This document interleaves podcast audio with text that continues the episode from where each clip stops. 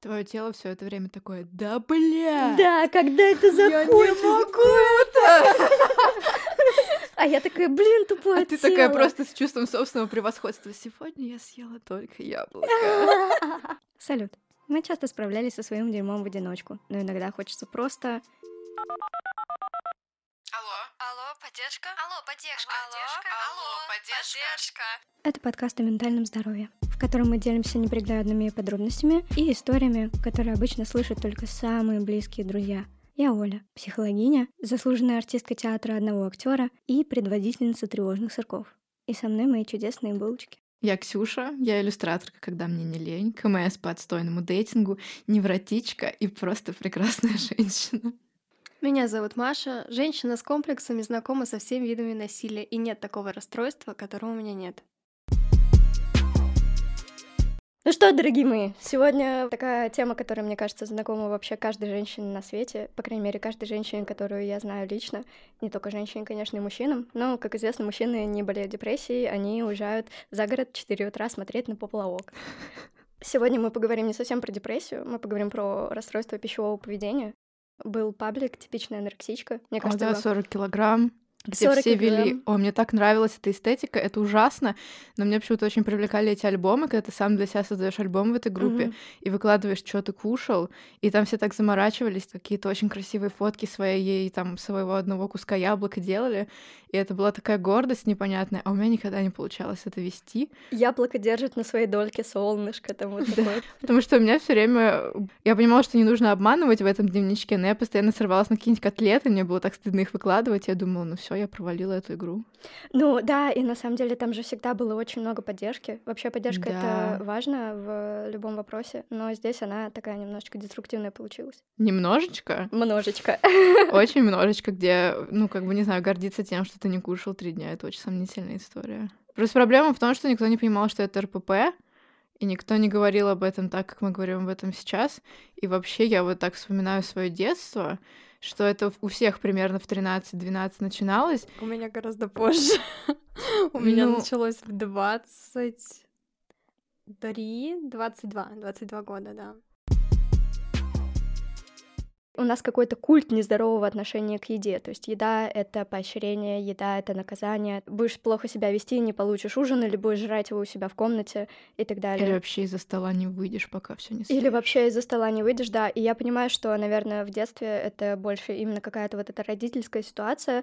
Со Э, мной мама мирилась с помощью еды. Да, да, родители детей стран СНГ не говорят «извини», они приносят нарезанные фрукты. Мгм, Да. Это у вот. всех так было, это какой-то коллективный опыт, действительно. Да, мне кажется, что это что-то из э, культурного кода. Так вот, с чего мы начали? С того, что в подростковый период, когда начинаются вот эти гормоны, какие-то первые влюбленности, еще что-то, я понимаю, как это срабатывает. Но как это срабатывает во взрослом возрасте? Как это было у тебя? Я никогда не была худой, в принципе. У меня генетика такая, что у меня никто не был в семье худым. Мы не были супер толстыми какими-то там, как моя мама говорила, она такого же роста, как я, метр пятьдесят два. И она всегда говорила, я весила килограмм 50, типа, плюс-минус. Ну, потом, естественно, со вторыми родами она поправилась. Но и у нас дома всегда был, ну, не то что культ еды, но дома всегда была еда, всегда много сладостей, всегда... И меня всегда заставляли есть. Есть я никогда не любила, никогда этого не хотела. Но меня заставляли, заставляли, и я привыкла, скажем так, есть три раза в день, все, все нормально. И мне было уже на тот момент э, 22 года, а у меня все еще не было никаких отношений. Мужчины меня как бы игнорировали, и никто никогда не говорил, там, ты красивая. Я вообще, в, пр- в принципе, считала себя из-за этого уродом, просто из-за того, что я не была тощей. Нельзя сказать, что я была какой-то супер толстой. Я больше 50 никогда не весила.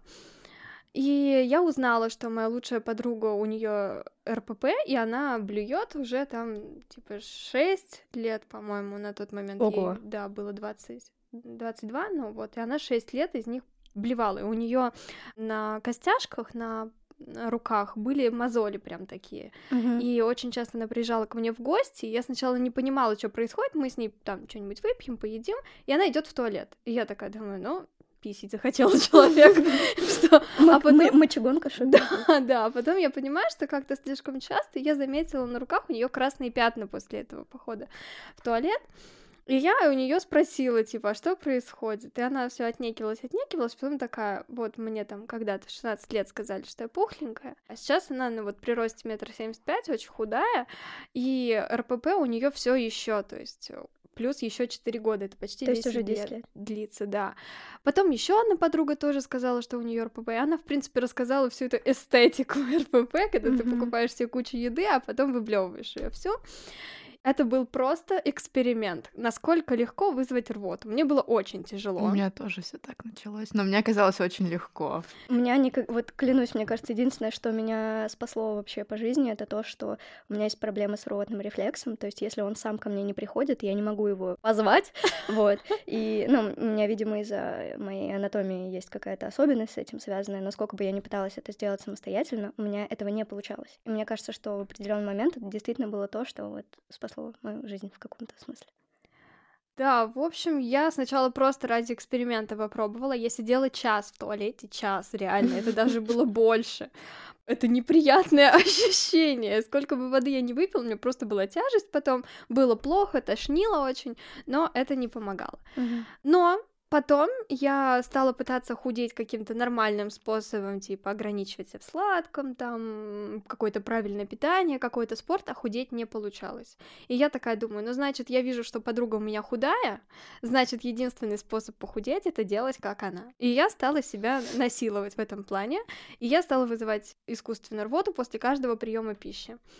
И со временем у меня стало получаться все легче, легче и легче. И вот сейчас это дошло до того, что мне достаточно нагнуться над унитазом, чтобы вызвать рвоту, потому что это больше не вызывает... ну, Даже пальцы не обязательно сувать в рот, если честно. То есть это уже э, в какой-то полноценный рефлекс у тебя. Да, да, да. В общем, я, наверное, вот так вот провела месяца четыре в бесконечной борьбе. Вес у меня не уходил никуда, естественно, ничего не менялось, а привычка блевать осталась.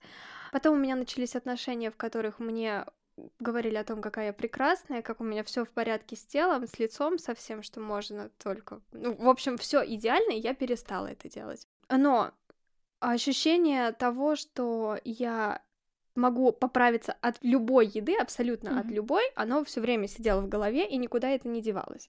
И я не вызывала, не вызывала рвоту, я просто меньше ела. Ну, типа раз в день, два раза в день максимум, и то после этого было, было очень жуткое ощущение э, вины за еду. Потом один раз на тот момент бывший, короче, мне сказал в каком-то моменте признаний, что я не люблю, когда ты ходишь голая после секса, потому что у тебя толстая спина и жопа. Бля. И все. Я просто перестала есть. Все, что ела, я выблевывала. И он, конечно, ломился ко мне в этот момент в ванну и говорил, что ты там делаешь. Я такая, ничего, принимаю ванну, успокойся, уйди.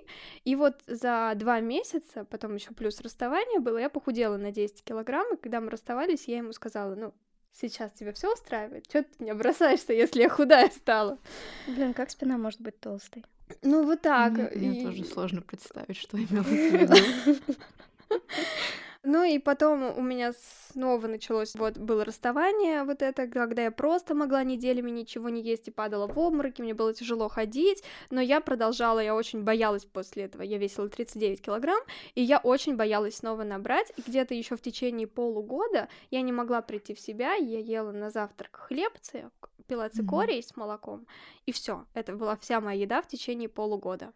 То есть я правильно понимаю, что основная мотивация как бы нравится другим людям? То есть ты, ты сама себя изначально устраивала, но потом ты такая, что-то я не вижу какого-то внешнего Мгм, одобрения, а еще мгм. потом мне бывший сказал какое-то говно тупое. Да, да. И все.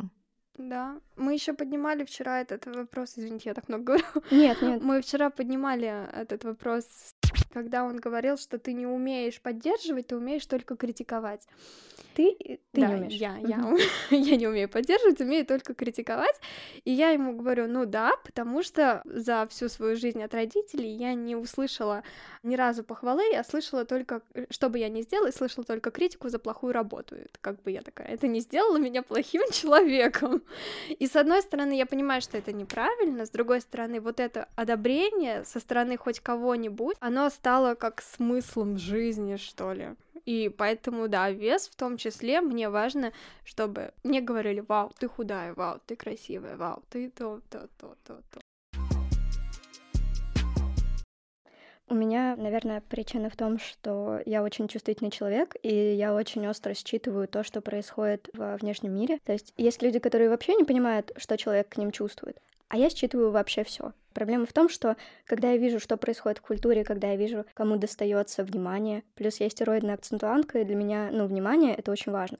По мере того, как я проходила свою личную терапию, училась на психолога, вела консультации, разговаривала с людьми, я научилась давать это внимание себе самой и не чувствовать себя незначимой, когда я его не получаю. Но когда ты подросток, казалось, что если я не буду какой-то супер худой, если я не буду в этом тренде, если я не буду как-то себя мучить, то я никогда не заслужу это внимание. А для меня оно было просто вот критически важным.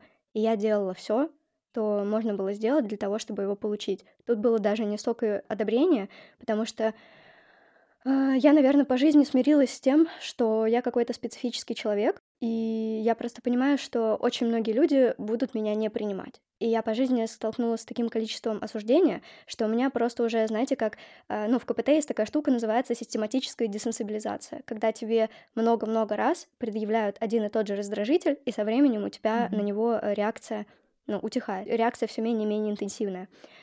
И для меня, я даже, честно говоря, не помню, как это началось. Дело в том, что мне никогда не говорили, что там ты толстая или там ты еще что-то. У меня своеобразные отношения с родителями, но при этом мне всегда давали понять, что ну, мои родители всегда говорили, вот, ты у нас такая красивая, ты у нас такая хорошая, такая умная, такая добрая и так далее. То есть вот это все у меня было. Но, видимо, моя потребность во внимании была настолько велика, но она действительно, она, ну, прям болезненно гипертрофирована, и для того, чтобы получить чужое внимание, мне, ну, я действительно делала очень многие вещи. Но почему ты из всех вещей выбрала именно такой инструмент? Во-первых, это... Можно я да, попробую да. Э, при... угадать? Давай. Потому что, ну, в принципе, все остальное, будь это self-harm или еще что-то, оно, с одно... оно только деструктивно. А mm-hmm. РПП, оно вроде деструктивно, но с другой стороны, оно же делает себя красивее, худее, в общем понимании, в общем понимании.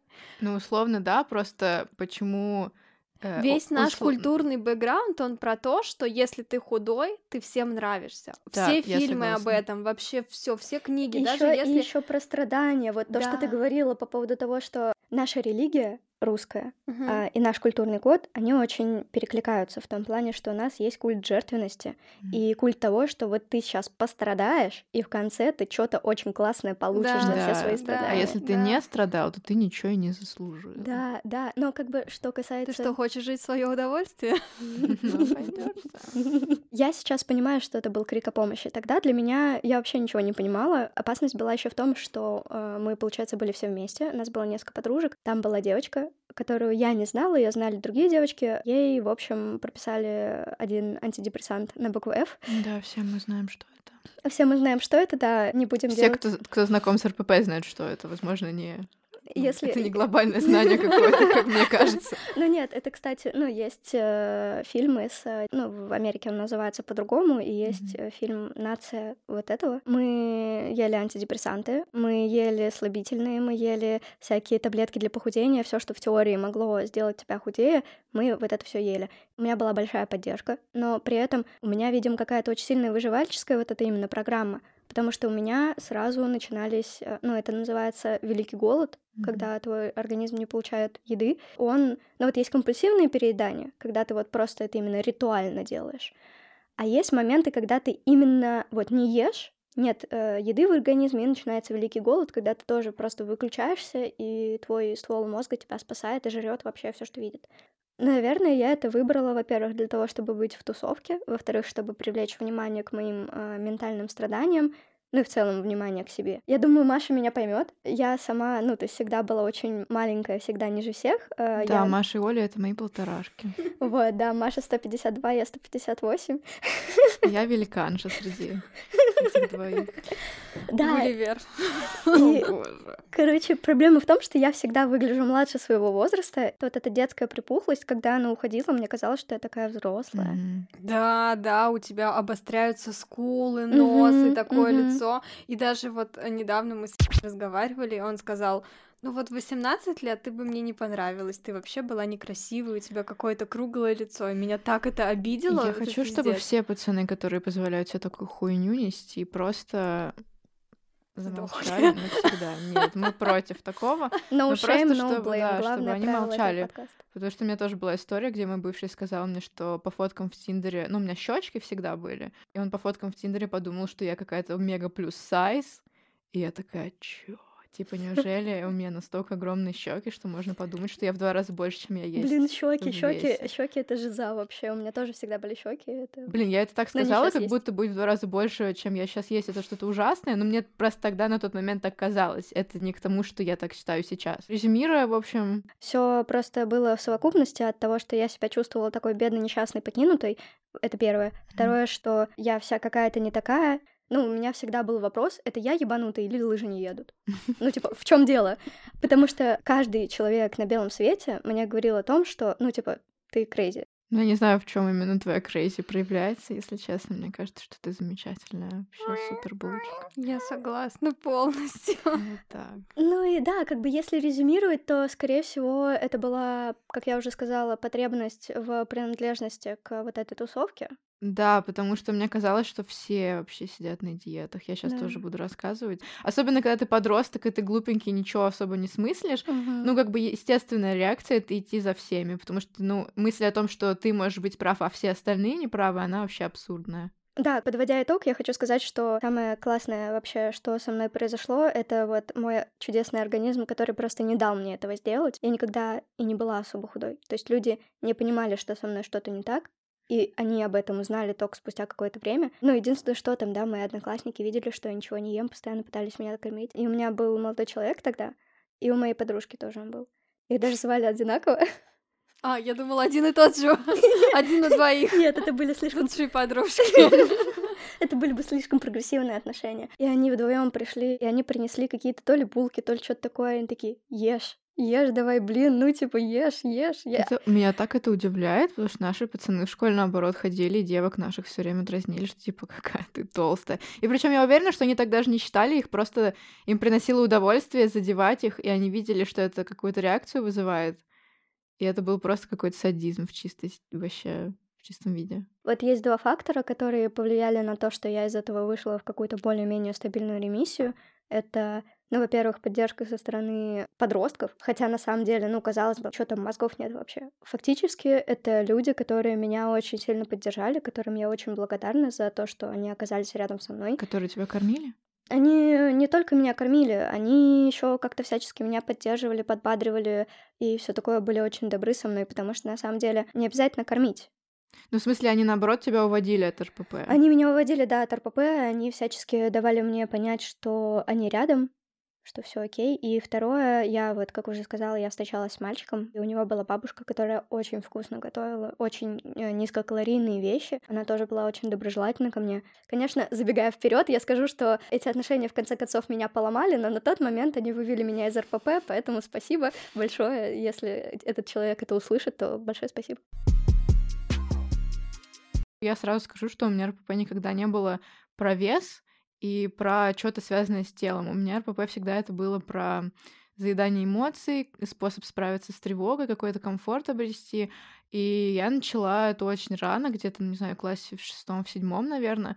Я просто даже не думала об этом, я просто на автомате после школы сжирала все, что есть в холодильнике, меня потом тошнило, но я при этом как-то не додумывалась идти это все выблевывать. Просто мне было очень плохо, я то набирала вес, то теряла, но в целом у меня была такая комплекция, что я никогда не получала комментариев на эту тему, что я какая-то там типа толстая, потому что мне просто с генетикой повезло, наверное, я всегда была относительно худая. Потом, ближе уже к таким типа взрослым подростковым годам, 16-17 лет, я заметила, что все девочки в столовой грызут яблочки, а я ем котлету, и что-то, наверное, вообще прям критически не так со мной. Вот, но Опять же, вот как у Оли, спасибо моему организму, я, наоборот, не выносила голод. Я вообще не могла. То есть я прям искренне пыталась вписаться в эту тусовку, потому что конформизм, и я чувствовала себя очень неправильно, что я как-то от этого всего была отстранена. Мне казалось, что все вокруг права, а я нет. При этом они это делали, судя по всему, для мальчиков. Ну, я как бы это делаю вывод из разговоров, которые были между ними. А я это делаю просто потому, что я хотела быть в компашке. Потому что мне было очень одиноко не быть в ней. Вот, но... Аниме, РПП, нахер, я в деле. Вообще без разницы что. Мне просто хотелось, да, к чему-то принадлежать. Но я не вынесла никакие диеты. Я что-то типа держалась на них три дня, и в этом в этих трех днях я 24 на 7 думала только о еде. Это так сильно сводило меня с ума, что я в итоге бросала это дело, даже не начав толком. Вот, и слава богу. Но это тоже обостряло переедание постоянно, потому что ну да, организм хочет поесть в итоге.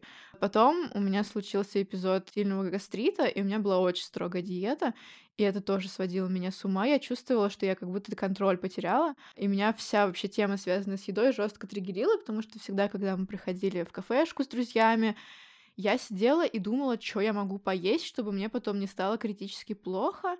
И это вызывало у меня тоже тревогу постоянно, волнение, что я, типа, сейчас испорчу весь э, процесс лечения, что-то еще. Короче, у меня еда постоянно была связана с каким-то нервиком. Mm. И с чем-то, ну, с чем еда вообще не должна быть связана. Еда — это просто, я даже не знаю, источник сил и удовольствия а не какой-то инструмент для достижения каких-то целей или еще чего-то. В итоге, в общем, уже во взрослом возрасте я начала искать в еде просто комфорт, переедала, потому что я не знала, как по-другому почувствовать счастье, при том, что на третьей шоколадке мне уже было вообще невкусно, меня начало тошнить, я все равно ела, не знаю зачем, и ходила блевать. И все.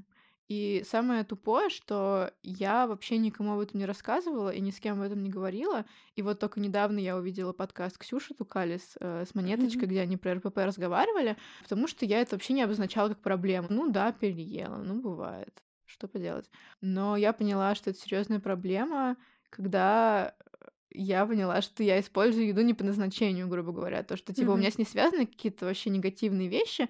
Ну, вот... Короче, это всегда было про контроль. Вот mm-hmm. я ужасная невротичка, и мне очень всегда было тяжело эмоции свои выносить, они всегда очень сильные, очень нестабильные, и это как будто единственный оплот комфорта и спокойствия, который мне всегда доступен. Это дает тебе ощущение, вот как будто ты стал сверхчеловеком. Угу. Да, это прям как будто у тебя вся жизнь рушится, но это у меня пад. Вот такое ощущение какого-то всевластия.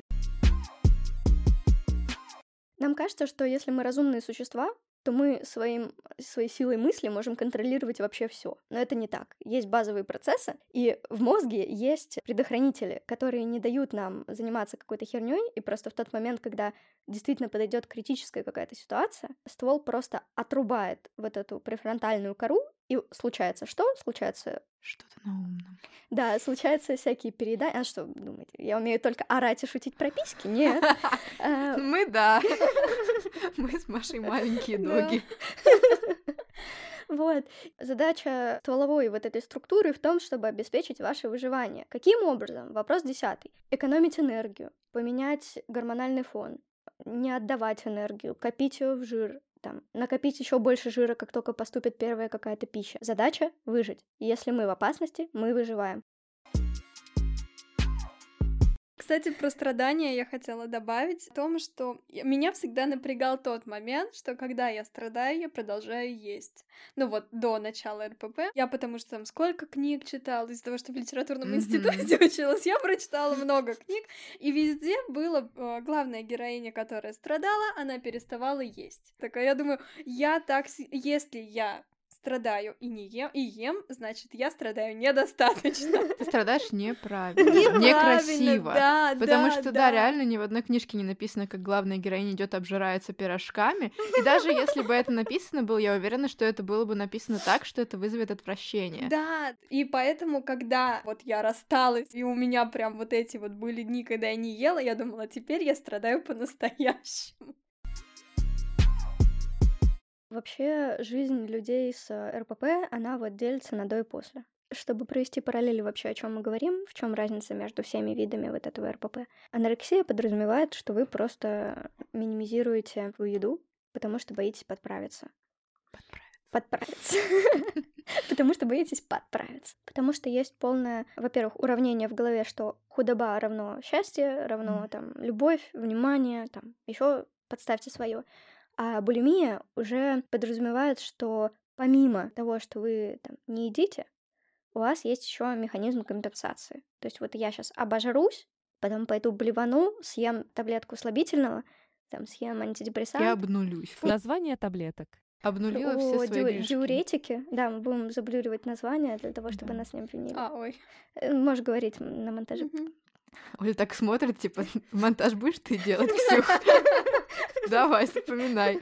Ну вот, да, и как бы подразумевается, что даже если ты не блюешь, например, то ты идешь в зал, там до потери пульса работаешь, отрабатываешь какую-то еду, что всегда вот сколько ты съел, столько Даже ты должен в сексе. потратить. Ты думаешь, Да, я сейчас буду да. сверху для того, чтобы сжечь все. Когда ты ешь, и у тебя нет никакой активности, ты 6 дней в неделю работаешь, иногда даже 7, и сидишь на жопе, ты сидишь и ешь постоянно. Конечно, я набрала. И так сложилось, что вот как раз я начала встречаться со своим последним бывшим. А, нет, мы не встречались тогда еще. Крайним бывшим. Кра- крайним бывшим. Надеюсь, не последним. Вот. Суть в том, что в один момент я просто приезжаю на тусовку, и он такой говорит, блин, мать, ни хрена ты поправилась. Он, конечно, за три с половиной года отношений реабилитировался потом. Мне один раз это сказали, когда там четыре года назад, и я это запомнила. И сколько бы комплиментов он потом не Оно сказал. всегда так Да. работает. Это вообще, и то есть, ну вот один раз э, мне это сказали, и все, и у меня все упало. Ну, просто тот факт, что человек выбрал на этом внимание, наверное, акцентировать, что как будто это что-то плохое с тобой случилось. Вот, к слову, про толстую спину, это было как? Мы начали встречаться с ним тогда, и он каждый, просто каждый божий день, как меня видел, он говорил, какая я потрясающая в сексе. Никогда не было такого, что он на чем то заострял внимание, он целовал просто каждый сантиметр моего тела и говорил, что я богическая, и там он как-то сказал, жопа большая, юбка не снимается, и потом говорил, ну это моя жопа, мне нравится, все отлично. Но вот он один единственный раз сказал, Мгм. что у меня толстая спина. Один единственный раз. И более того, он ну, был не очень вменяем, потому что это было не в трезвом состоянии. Но я именно на этом зациклилась. При том, что он вот на протяжении года, там 365 дней, он говорил, какая я охуенная. И вот один единственный раз он сказал толстая спина. Все, я теперь не могу смотреть на свою спину. Я постоянно, я не могу находиться э, вот в сексе поза сзади, потому что я думаю, сейчас он подумает, что у меня толстая спина. Но нет, если, ты, если достаточно растянуться, Да, да, выгнуть его так жопу Но это назад. придется думать об этом все равно. Да, а Блин, ты а все равно а это не в твоей голове. ну вот у человека есть определенные стандарты красоты. Он не сказал мне о том, что ты, ну, ты не подходишь под мои стандарты красоты. Речь была о чем? Он начал, э, ну, он жесткий фотофобик, и он сказал о том, что вот мой друг, Как ты нежно это сказала. мой друг переспал с толстой девушкой, вот мы его всей компанией зашеймили. Я говорю, блин, какие вы ужасные. И он смеется и говорит, блин, ну вот, типа, извините, я такой. Я говорю, я тебя не осуждаю, я просто говорю, что это действительно ужасно. Блять, я осуждаю. Мы только что нарушили правила бойцовского клуба. Мы начали этот разговор. Он говорит, я не могу встречаться с девушками, которые полные. Но потом он мне рассказал историю о том, что вот у меня была девушка, которая там была ростом примерно 180, и она весила там что-то типа 60 килограмм. Ну, это супер недовес, по-моему. Это супер недовес, да. И он говорит, когда мы с ней спали, я на нее посмотрел, и у меня, значит, все упало. И я думаю, ну, я извиняюсь, я вешу 47, но ниже нее на сколько там, на 25 сантиметров. Мне не обязательно говорить о том, что ты не подходишь. Когда люди говорят, мне не подходят люди такие, как ты, ну, логично, Ну что да, как бы ну, два плюс два, да, да. ты как бы в этой группе, и после этого Конечно, опять он там говорит о том, что, блин, да ты там самая красивая, ты чудесная, ты классная, ты там и так далее. ну, это вообще не перекрывает Это вообще не ничего. перекрывает ничего, да, и он очень долго как бы, ну, извинялся и все такое, он там пытался меня как-то переубедить, но что сказано, то сказано. Да, я да, по сей день думаю о вот этих э, комментариях про мои щечки и про то, что мой бывший подумал, что я плюс сайз. И еще он мне как-то сказал, я, когда мы только начали встречаться, я правда довольно сильно поправилась, потому что я очень много переедала от стресса в универе, и в целом у меня был вообще ужасный образ жизни. И я набрала, ну, естественно, а, но сама особо не заметила, на самом деле, только потом в сравнении по фоткам я уже поняла, что у меня было больше вес, чем обычно. Но он, когда мы уже встречались, он мне рассказывает, значит, про наше первое свидание и говорит, блин, ну я вот помню, я смотрел на тебя, и, и у тебя такой животик был. А я, типа, ну, надела какие-то обтягивающие штаны, заправила там майку какую-то, ну, правда, был виден живот, но я не думала, что как бы настолько. И он мне это так рассказывает, как будто он прям так запомнил эту деталь.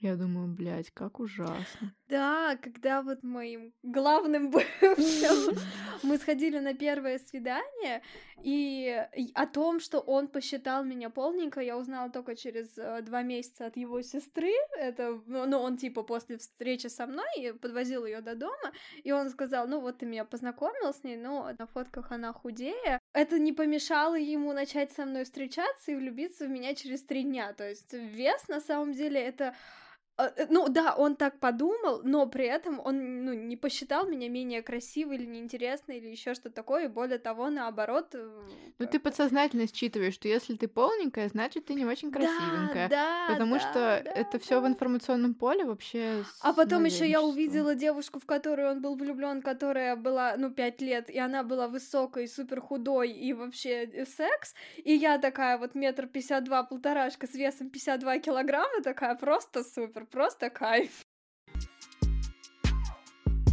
Вот РПП, у него есть такая штука, как синдром отложенной жизни. То есть тебе кажется, что вот когда я похудею, я найду любовь всей своей жизни, выйду Мгм. замуж, там а, буду вести успешные проекты, а вот что я такая жирная, пойду там куда-то что-то вести, меня никто даже слушать не будет, ни на одно свидание не пойду. А по факту, ну, то есть есть какие-то вот эти внутренние характеристики твои, которые перекрывают э, вообще все вот это. Не то, что перекрывают. Вес это не основная, как это сказать, это не основной критерий. Это, Это типа как вообще в целом не ценность сама это по не себе. ценность, да. Я хочу еще просто по всем пунктам РПП сейчас пройтись, которые Мгм. у нас тут основные. Что вообще РПП может из себя представлять? От чего оно может появляться? Ну, в общем, какие аспекты у него есть? У нас тут первым выписана оральная фиксация. Это чисто моя тема, наверное. Я просто как-то от кого-то это услышала, что в стиле, ну, когда ты что-то тащишь в рот, у тебя появляется вот это иллюзорное ощущение комфорта и защищенности, ну, потому что мамина грудь в детстве у тебя была Мгм. таким как бы оплотом вот э, всего Тишины и родного, да. спокойствия. И от этого в целом появляются всякие вредные привычки, покурить, что-то в рот засунуть. Сигареты и вот эта вся история, это тоже про ритуальность какую-то.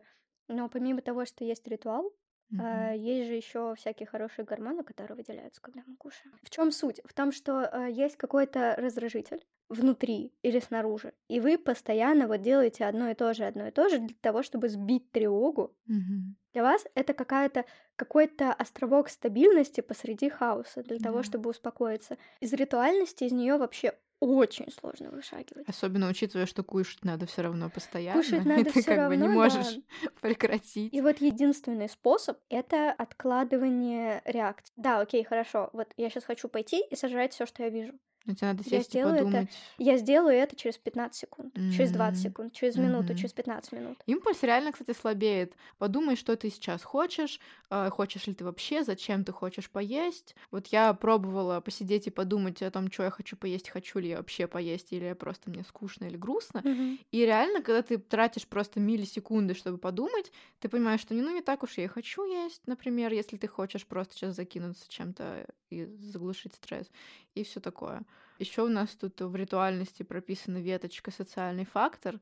Ну, еда, как бы кушаешь ты постоянно, и на еду накладываются какие-то вещи, которые с ней не связаны. Например, о том, что еда это какой-то момент близости, когда вы там семейный ужин, все собрались, как будто это какое-то семейное время, Ну надо или, покушать. или, ну я не знаю, для меня, например, это вообще такой элемент объединения. Да. Я обожаю жрать из чужой тарелки. Короче, в целом еда становится инструментом. Сблизиться, помириться, наоборот, поссориться, еще что-нибудь. Поссориться. А я Ешь, щас- давай приготовим, чтобы поссориться. Блин, Давай я- посрёмся. Слушайте, я сейчас вспоминаю историю, как я на полном серьезе ругалась с бывшим о том, что огурцы надо резать дольками, а не квадратиками. И поссориться из еды вполне возможно. Бывшим была история, когда мы только начали с ним встречаться, и у него было семейное блюдо, которому его научил готовить отец, а это блюдо было из крестного отца, по-моему, или что-то в этом роде. Это Крестный отец его научил готовить. А там как-то были макароны со специальным соусом, оливками и там с большим количеством оливкового масла, и все это действительно было очень вкусно. И это был именно такой ритуал, что смотри, я тебя, я тебе доверяю, и я тебя ввожу в свою семью, потому что я тебе показываю в этот момент, он накупил туда продуктов, приехал ко мне, и он, ну, типа такой, я хочу, чтобы ты посмотрела, как я буду готовить для тебя. Это было так важно вообще, да, это было ужасно мило. Да. Э, Ну, дальше самый классический, мне кажется, аспект РПП — это загонами про тело. Мне кажется, он самый просто популярный, и плюс-минус большая часть с него начинает. Что это все типа культура диет, что это такая эстетика, это так клево, что худоба это какая-то ценность, Ребра, Поч- ключицы. почти валюта, чтобы запястья. получить какое-то внимание и одобрение. Плюс вот этот мученический культ, что Мгм. страдание как-то одобряется, что если ты страдаешь, ты делаешь что-то очень правильное. Тебя все пожалеют. И в конце ты получишь какой-то приз. Да, и в конце ты получишь какую-то супер жизнь. Спойлер! Ни за спасательство, ни за отношения с людьми с психическими расстройствами, ни за страдания, вообще какие бы то ни было, в конце ничего не получают. Я проверяла, не идите туда. Ну, кроме выгорания. Но кроме выгорания, да, травм, потребности теперь постоянно находиться в терапии. Внимание! Уважаемые пассажиры, это триггер warning self-harm. Если вас триггерит эта тема, пожалуйста, пропустите ее. И еще я, наверное, сюда вот это включу про self-harm. Короче, я заметила, что я переедаю просто как способ себя наказать. Я типа понимаю, что мне будет плохо, я понимаю, что я буду чувствовать вину и тошноту, скорее всего, но я как будто бы это делаю осознанно уже. Я приняла такое решение, да, сегодня нам будет хуево, потому что там причем да, я даже не помню, за что я себя так наказывала, потому что вроде ничего не случилось, вот, но как будто бы я превращаю еду вообще в инструмент супер многогранный. Поощрение, наказание, антидепрессант, какой-то способ сблизиться, способ еще что-то. Ну, коро- Седативная. да, в общем, это какой-то супер многофункциональный элемент в моей жизни, который на самом деле таким не должен являться, потому что тогда он э, как-то слишком много контроля над твоей жизнью имеет. Когда там уже будут некрасивые последствия? Вот сейчас все, мы проговорили то, что я хотела. Я просто пытаюсь не отходить от курса разговора, Мгм. потому что структура это важно. И я невротик, мне важна структура. Не брось, а куда? Блин, я себя чувствую гораздо комфортнее. Короче, Только в ротике, да, у меня же оральная фиксация, правда? Это тоже оставим. Шутки про член, они всегда уместны. они всегда, да, шутки про письки всегда актуально, свежо, бодро, молодежно. Слушай, ну, я не знаю шуток смешнее. Ну, Так про вот. говно еще можно пошутить. ну, там. Кстати, про говно. Переходим к Кстати, про говно. неприятным, Переходим, да. к неприятным последствиям. Можешь начать. Ох. Да, это то, что прям очень-очень хочется об этом поговорить, потому что, да, когда ты только начинаешь свой путь в РПП, Свой путь бабочки. да, у самурая нет цели, только путь. Когда ты только начинаешь свой путь, ты думаешь, что все будет так, как у тебя было прежде, просто ты будешь еще Да. худой. Ничего не изменится. Одни профиты. Да, нет, это не так. И да, мне на самом деле, при... ну, когда я только начала, подруга узнала об этом, она сказала, «А, я не археолог, я не буду собирать твои кости, я тебя буду сани... санным веником бить, чтобы ты и закрывать э, ванну на ключ, чтобы ты туда не ходила. Потому что у этого есть последствия. И я такая, господи, да какие могут быть последствия? Что ты несешь? И она мне, ну, что-то рассказывала, и я к этому относилась, типа, ну, у меня такого не будет. Блять, нет, будет и будет хуже. Последствия номер раз. Зубы просто у тебя постоянно, постоянно, постоянно будут портиться, гнить. Очень такой важный момент у меня сзади наклеено э, Ретейнер. он самый, потому что Просто справка, Маша не умеет говорить да, это слово. Который мы обнаружили при очень интересных обстоятельствах. Да, и у меня там сзади клей, вот за э, три года этот клей практически весь разрушился. И это единственное, что пока еще не разрушило мою настоящую эмаль, потому что пока что рушится этот клей. Волосы. Волосы выпадали настолько, что я их не просто... Ну вот, ты посу- помоешь голову, у тебя весь слив в волосах, ты сушишь голову, у тебя все в волосах, э, весь пол, вся одежда. Еще и на расческе остается. Ты а думаешь, то, что остается у тебя на голове, превращается в мочалку. да, да, и ты думаешь, почему я еще не лысая? Это кошмарно. Но, но потом ты начинаешь такая, о, ебать, ребрышки худые, о, ебать, ключицы. А, кожа. Кожа просто превращается в какой какой-то кошмар, тебе постоянно приходится пользоваться кремами, высыпание на спине, на груди, на руках, на ногах, везде. Естественно, у тебя кожа на лице просто постоянно в прыщах, постоянно сохнет, постоянно приходится пользоваться скрабами, чтобы все это отскрабировать. Каждый день у тебя появляются какие-то пятна от этого ебаного скраба. Еще одно последствие, очень некрасивое. Из-за того, что ты постоянно блюешь, а, по сути, еда, которая попадает в желудок и переваривается, ее очень мало. И тебе в какой-то момент становится очень больно ходить в туалет. И да, и вот тут вопрос, а как какать? Да. Потому что а, выяснилось, выяснилось опытным путем, что оказывается кишечник отпускает вот то, что он переработал только тогда, когда сверху в желудок попадает что-то новое. Угу. Угу. И постоянно это кровь, кровь из желудка. Запоры. Запоры, трещины. По, Ты ходишь в туалет раз в три-четыре дня. Да, и тошнота. Теперь тошнит постоянно от любой еды. От абсолютно. жизни от этой собаки.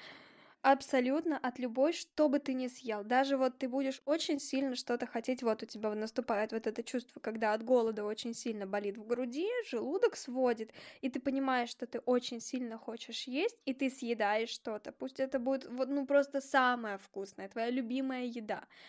И ты съешь, неважно сколько причем съешь, тебе все равно будет тошнить после. И тут два выхода. Либо ты идешь и выблевываешь все, а через некоторое время тебе снова начинает, ну, снова начинает болеть в груди, потому что хочется есть.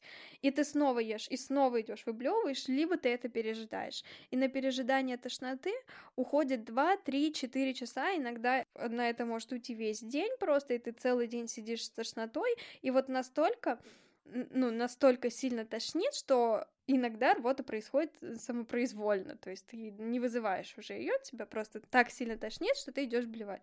И мне приходится очень часто пить таблетки от тошноты, просто потому что я решила в этот день не блевать. Одно из неприглядных э, последствий я не могу есть овсянку вообще ни в каком виде теперь, потому что у меня был один вот прям такой упорный момент, когда я прям очень хотела научиться блевать, но, как я уже сказала, у меня не получается это сделать. Суть в чем? В том, ты не что... любишь овсянку, и ты хавала ее, чтобы блевать? Я съела, да, я запила ее огромным количеством воды, и я, как бы я не пыталась это сделать, у меня этого не получалось, и я просто сидела на холодном кафельном полу, и ненавидела себя за то, что у меня не получается это делать. Блин. Это вообще какой-то немного унизительный момент, когда про ты наказание на я забыла mm-hmm. сказать про наказание, что да, я себя наказывала работой за секс. Да, но из-за из религиозного воспитания секс это грех, естественно. Ну, я там пересплю с кем-то, неважно, это был мой постоянный половой партнер или это был просто какой-то случайный чел. На утро я точно знала, что я вот сейчас проснусь, и первое, что я пойду делать, это блевать, чтобы избавиться от этого ужасного чувства внутри тебя, что ты грязная. Я сидела в душе сначала полтора часа, а потом пила много воды и блевала. Блин, это так интересно, потому что я вот сейчас начала про то, что блевать на туалетом — это унизительное занятие, я вот от него чувствовала себя грязной. Вот всегда, когда я блюю, я чувствую себя такой неудачницей, и об этом так стрёмно кому-то рассказать. Но вот какой человек захочет там меня целовать? Какой человек меня вообще захочет, если он узнает, что я, блин, выблевываю свой ужин, и это такое уродское зрелище. Ну, то есть мой любимый момент это когда ты поблевал, а у тебя вот это все жжение и в носу, и в, и в горле, и ты плачешь, и потом ты идешь и высмаркиваешь свою рвоту еще вдобавок. Вот эти кусочки в раковине, блядь, вкуснота. Ммм, салатик. Главное, что мы поели. А у нас будет что-то типа обеда? О боже. Покушали с кайфом. Ну, вот что касательно, например, моих неприятных последствий, про которые я хотела сказать помимо вот овсянки, от чудесного слабительного на букву «Б» у тебя течет непонятная жижа из жопы. Это такая маслянистая жидкость, которую начинает выделять э, твой кишечник для своих каких-то нужд. То есть это часть твоей секреции, которая нарушается, когда ты пьешь слабительное. Mm. Это первое. Второе, перистальтика твоего кишечника меняется. Эти мышцы, они становятся более дрябленькими такими, и тебе сложнее сделать это самостоятельно. В РПП вообще самая высокая летальность среди остальных расстройств. Во-первых, потому что есть вот физиологический фактор. Человек просто может загнать себя туда, откуда он не выберется. И второе — это то, что у тебя появляются суицидальные наклонности или обостряются, если они у тебя уже есть. Зачем мы вообще здесь сегодня собрались? Это выразить поддержку и сказать о том, что вы действительно не одиноки в том, что вы сейчас переживаете, если с вами это происходит. У каждой истории есть конец. У меня, ну я не знаю, могу ли я назвать э, свою историю хэппи-эндом. Сейчас я понимаю, что это прям конкретная ремиссия. Я думаю, что все поменялось за последний год, что я прям вот в активной-активной терапии. И просто так получилось, что я вот смотрю на свое тело, я не испытываю больше никакого отвращения к телу. Я не предъявляю к нему каких-то претензий. Я вообще ничего к нему не предъявляю. Я смотрю на это на все с полным принятием. Это не значит, что я перестану там ходить в зал, но я поняла, что у меня цель не похудеть, а мне так кайфово, когда я поднимаюсь по лестнице, и я не задыхаюсь. И Хочется, чтобы все просто работало, как должно. Хочется, да, чтобы все просто работало. И вот через что шла я, я уже говорила о том, что в подростковом возрасте сыграла роль поддержка и принятие. Но вот это как раз было потому, что у меня была незакрытая потребность в внимании, в принятии. Мне всю жизнь казалось, что я какая-то не такая, у меня было вот это чувство вины бесконечное. Но ты не можешь тревогу или РПП, или ПРЛ, или еще что-то запихнуть просто куда-то вот в дальний ящик и сделать mm-hmm. вид, что этого нет ты не твое расстройство, но оно часть тебя. Его нельзя отрицать, с ним можно только подружиться. Ну и закрыть, конечно, вот свистящие вопросы, которые у вас есть, которые как бы там толкнули к этому ко всему. Ну да, важно причину найти, потому что я, например, не очень релейщу к теме похудения как таковому. И я понимаю, что вся моя херня с едой, она вообще из других мест начинается, на самом деле, там из тревожности, из желания контроля и всяких таких вещей. Я не скажу, что я прям в какой-то стойкой ремиссии, но мне сейчас правда помогает принцип осознанного питания в том плане, что вот я пытаюсь импульс как бы отсрочить, и он становится тише, и мне не хочется уже идти есть все попало, потому что я как бы трачу пару секундочек на то, чтобы с собой поговорить и спросить, Ксенечка, тебе грустно? Ты хочешь заполнить дыру в своем сердце этой шоколадкой? Или ты правда хочешь шоколадку с чаем, потому что вот этого сейчас просит твое тело, и это нужно закрыть эту потребность. И вот когда ты чуть-чуть бережнее с собой начинаешь общаться и понимаешь, что окей, давай ты пойдешь вся на поводу и съешь этих пять шоколадок подряд, которые ты так хочешь, что-то поменяется, ты станешь счастливее вообще ни разу. Как помощь себе дополнительно я пытаюсь визуализировать это плохо. То есть я же помню вот это ощущение тяжести, тошноты, вины, там еще чего-то. И я пытаюсь вот его прям представить очень ярко, пока я еще этого не сделала. И когда я вижу вот эту конечную точку, к которой я себя подталкиваю, мне как бы не хочется больше продолжать. Вот. И это меня часто останавливает, но не всегда. Я могу сказать, на самом деле, что стало... Ну, у меня была ремиссия примерно... Как я устроилась на работу, да. То есть месяца 4, 5, 5 месяцев, наверное, у меня была ремиссия. Я смотрела, что все вокруг едят, и ничего страшного ни с кем не происходит. И я стала сама... Я вела дневник э, питания, записывала, что я ем. И я видела, что ничего такого супер неполезного я не ем, что я там не заказываю себе фастфуд каждый день, не обжираюсь шоколадом, еще чем-то. В отличие от нас. Вот, и что все нормально, а потом я начала встречаться с он как-то, я ему рассказала о том, что вот у меня был такой период в жизни, и он сказал, ну со мной ты теперь никогда не будешь блевать, и я в этот же день начала блевать. И вот это... О, это самонадеянность. Да, это снова э, началось, наверное, там месяц, месяц длится, наверное, да. Что мне помогает? Чего? Насколько я понимаю, тебе помогло понимание, вот, точнее нет, нахождение в такой среде, в Да. которой есть понимание, что Да, все да. Ну, во-первых, это была смена обстановки. а, Я вышла из своего привычного круга, замкнутого круга, где был дом, где была только я наедине с собой, и я видела, что у меня вот есть подруга, которая блюет и остается худой. И вот я вижу себя, которая сидит и от нечего делать дома, ест и ест и ест и ест, и каждый там набор э, килограмма двух был истерикой и тем, что вот я сейчас снова буду блевать, а потом я попала в место, где я была занята постоянно, то есть у меня была работа, я была этим занята. Я видела, что другие едят, и все с ними хорошо, и да, и какой-то контроль именно запис... Мне помогло, помогало то, что я записывала, что я ем, потому что вот это вот за день ты посмотришь, думаешь, ага, ну утром я там сырник съела, э, в обед там, не знаю, лапшу, вечером вот это, и все хорошо, я не ем ничего не полезного. Ну, блин, на самом деле ничего не нет плохого в том, чтобы есть что-то неполезное. Просто, ну... Это вот для опять- меня было да, плохо. Нет, я понимаю, я просто для слушателей А. в целом, я вот слушаю про то, как ты говоришь про то, что ты записываешь, и я понимаю, что меня такой способ убьет, потому что я буду с синдромом отличника и желанием вот э, М. увидеть этот чистый, в Мгм. кавычках, день, Мгм. без там какой-то вредной еды, я буду наоборот только повышать свою обсессию с едой, думать о ней только чаще, нервничать еще больше, поэтому э, Это скорее для того, что если ты вообще ничего не ешь и боишься есть.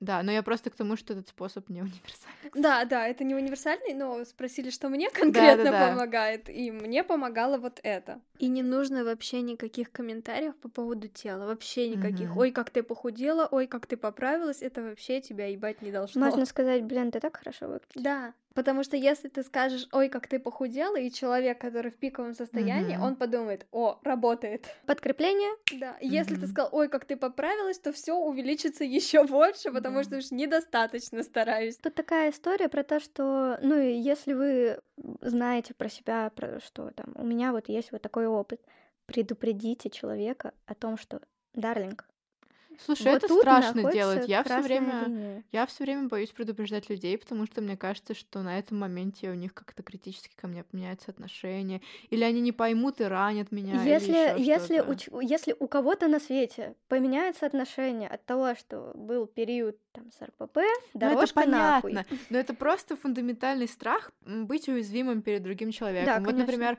как с твоим челиком, ты ему вроде бы доверяешь, все Мгм. классно, и это уязвимый момент. А потом случается вот важный. такое. Да, потом он какую-то хуйню несет, и ты такой, блин, ну я же тебе доверил, ну я же с тобой вот поделился, а ты У меня тревога от коммуникации с людьми уходит тогда, когда я понимаю, что даже если вдруг что-то пойдет не так, у меня есть я, у меня есть внутренняя опора, и я как бы пойду пожалуюсь на всех а, своему психологу, запишу про них подкаст, вот, и как бы, да, и, значит, все у меня получат. Ну, то есть в этот момент мне становится легче. Но вот здесь был звоночек, что, видимо, где-то у меня все таки есть еще какой-то непроработанный момент, что где-то я все таки могу дать вот крен вот этот. Я боюсь больше всего с обесцениванием столкнуться на самом деле. Ну да, это странно. Потому что когда тебе говорят, да, блядь, Что там ничего у тебя было? не было. Выдумываешь себе сама проблемы. Да, Все тебе проб- скучно просто. Все проблемы только в твоей голове. Да.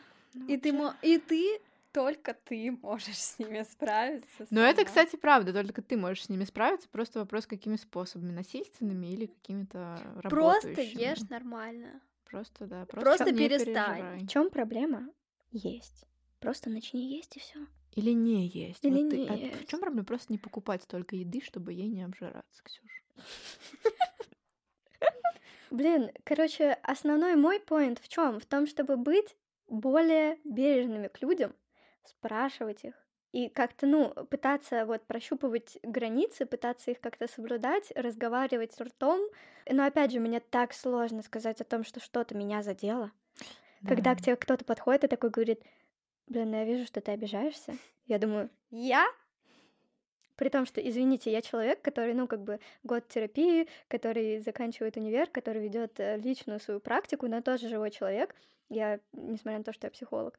И все равно, ну, это действительно Нет, Оль, вообще-то ты не знала, психологи не умеют злиться, обижаться, чувствовать боль. Блин, ты знаешь, это какой-то вот этот внутренний поинт про то, что я должна быть ресурсной фигурой, все такое. То, что... Ты должна быть ресурсной фигурой только когда ты на работе, на сессии. Дальше Ну да. все. Просто нужно быть чуть-чуть поаккуратнее. Не нужно каких-то комментариев по поводу веса.